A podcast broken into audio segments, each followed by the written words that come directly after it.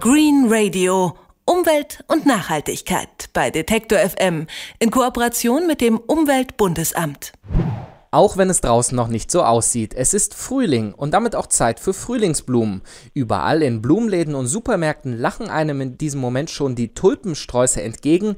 Damit die Blumen aber so makellos schön aussehen und auch lange halten, werden sie massiv mit Chemikalien behandelt. In vielen Gärtnereien werden wahre Giftcocktails auf die Pflanzen gesprüht, das sagen zumindest Umweltschützer. Was genau da so alles an die Blüten kommt und an ihnen klebt, das kann uns Christiane Huxdorf sagen. Sie ist Pestizidexpertin bei Greenpeace. Guten Tag, Frau Huxdorf. Schönen guten Tag. Ja, welche Rolle spielen denn Chemikalien bei der Blumenzucht? Also es werden unterschiedliche Pestizide eingesetzt. Es gibt welche, die wirken gegen Pilzbefall und es gibt auch welche, die wirken gegen Insektenbefall.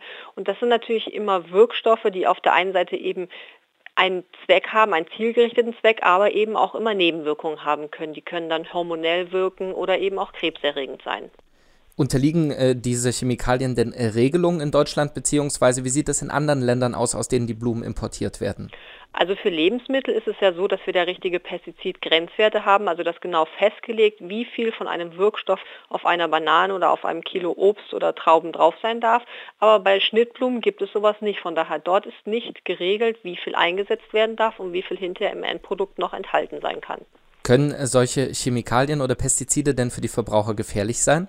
Für den Verbraucher ist es nicht die Gefahr, denn die Ausdünstung birgt keine akuten Gefahren, aber es ist natürlich so, dass in den Produktionsländern, was ja häufig eben auch in Afrika oder so sein kann, werden natürlich noch wesentlich größere Mengen eingesetzt, als sie dann hier hinterher im Endprodukt enthalten sind. Und das ist eben der Fokus, wo wir sagen, das darf nicht sein, dass so massiv auf Kosten der Arbeiterinnen und Arbeiter gearbeitet wird.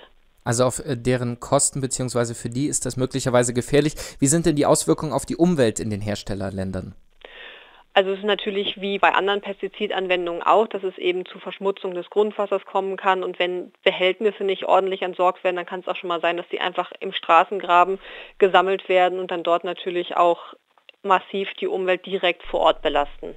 Geht es denn äh, eigentlich nicht auch ohne solche Gifte? Also können sich die Blumen nicht auch so halten? Es geht natürlich auch ohne solche Pestizide, aber da muss man sich im Zweifelsfall eben auch mehr Gedanken machen. Also man kann natürlich auch biologisch Blumen und sowas produzieren, so wie man ja auch biologisches Obst und Gemüse produzieren kann. Aber da muss man eben eventuell auch mal Abstriche machen und sich mehr Gedanken machen, also um so Sachen wie Fruchtfolge und welche Pflanzen kann ich überhaupt nebeneinander. Da muss der Reihenabstand zum Beispiel zwischen den einzelnen Blumen größer sein, damit, falls doch einmal Insekten kommen, dass die nicht so leicht von einer Pflanze auf die nächste springen können. Es ist einfach mit ein bisschen mehr Arbeit und ein bisschen mehr Know-how im Zweifel verbunden, dann biologisch und ohne chemisch-synthetische Pflanzenschutzmittel zu produzieren. Die Nahrungsmittel haben Sie eben schon erwähnt, äh, für die gibt es ja auch äh, Gütesiegel. Gibt es da Überlegungen, vielleicht auch für fair gehandelte oder pestizidfreie Blumen solche Gütesiegel einzuführen? Es gibt schon solche Gütesiegel, also gerade das Fair Trade Siegel oder das Flower Label Programm, aber da ist es eben so, die gucken, die gehen schon mal einen Schritt in die richtige Richtung und sagen, hey Leute, ihr müsst da aufpassen, was Pestizide angeht, aber die sind noch lange nicht so weit, dass man da wirklich sagen kann, dass der Nutzen für die Blumenarbeiter und Arbeiterinnen wirklich auch gut genug ist. Also es ist noch nicht komplett verboten, der Einsatz von Pestiziden bei solchen Siegeln.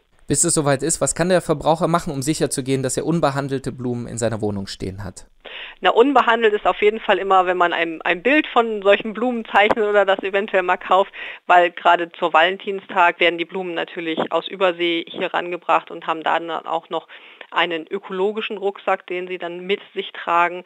Und ansonsten kann man natürlich auch versuchen, dass man dann heimische Blumen hat, die man vielleicht auch im eigenen Garten züchtet oder dann eben von draußen mit reinbringt. Über Pestizide in Schnittblumen haben wir mit Christiane Huxdorf gesprochen. Sie ist Pestizidexpertin bei Greenpeace. Vielen Dank, Frau Huxdorf. Vielen Dank auch. Green Radio. Umwelt und Nachhaltigkeit bei Detektor FM in Kooperation mit dem Umweltbundesamt.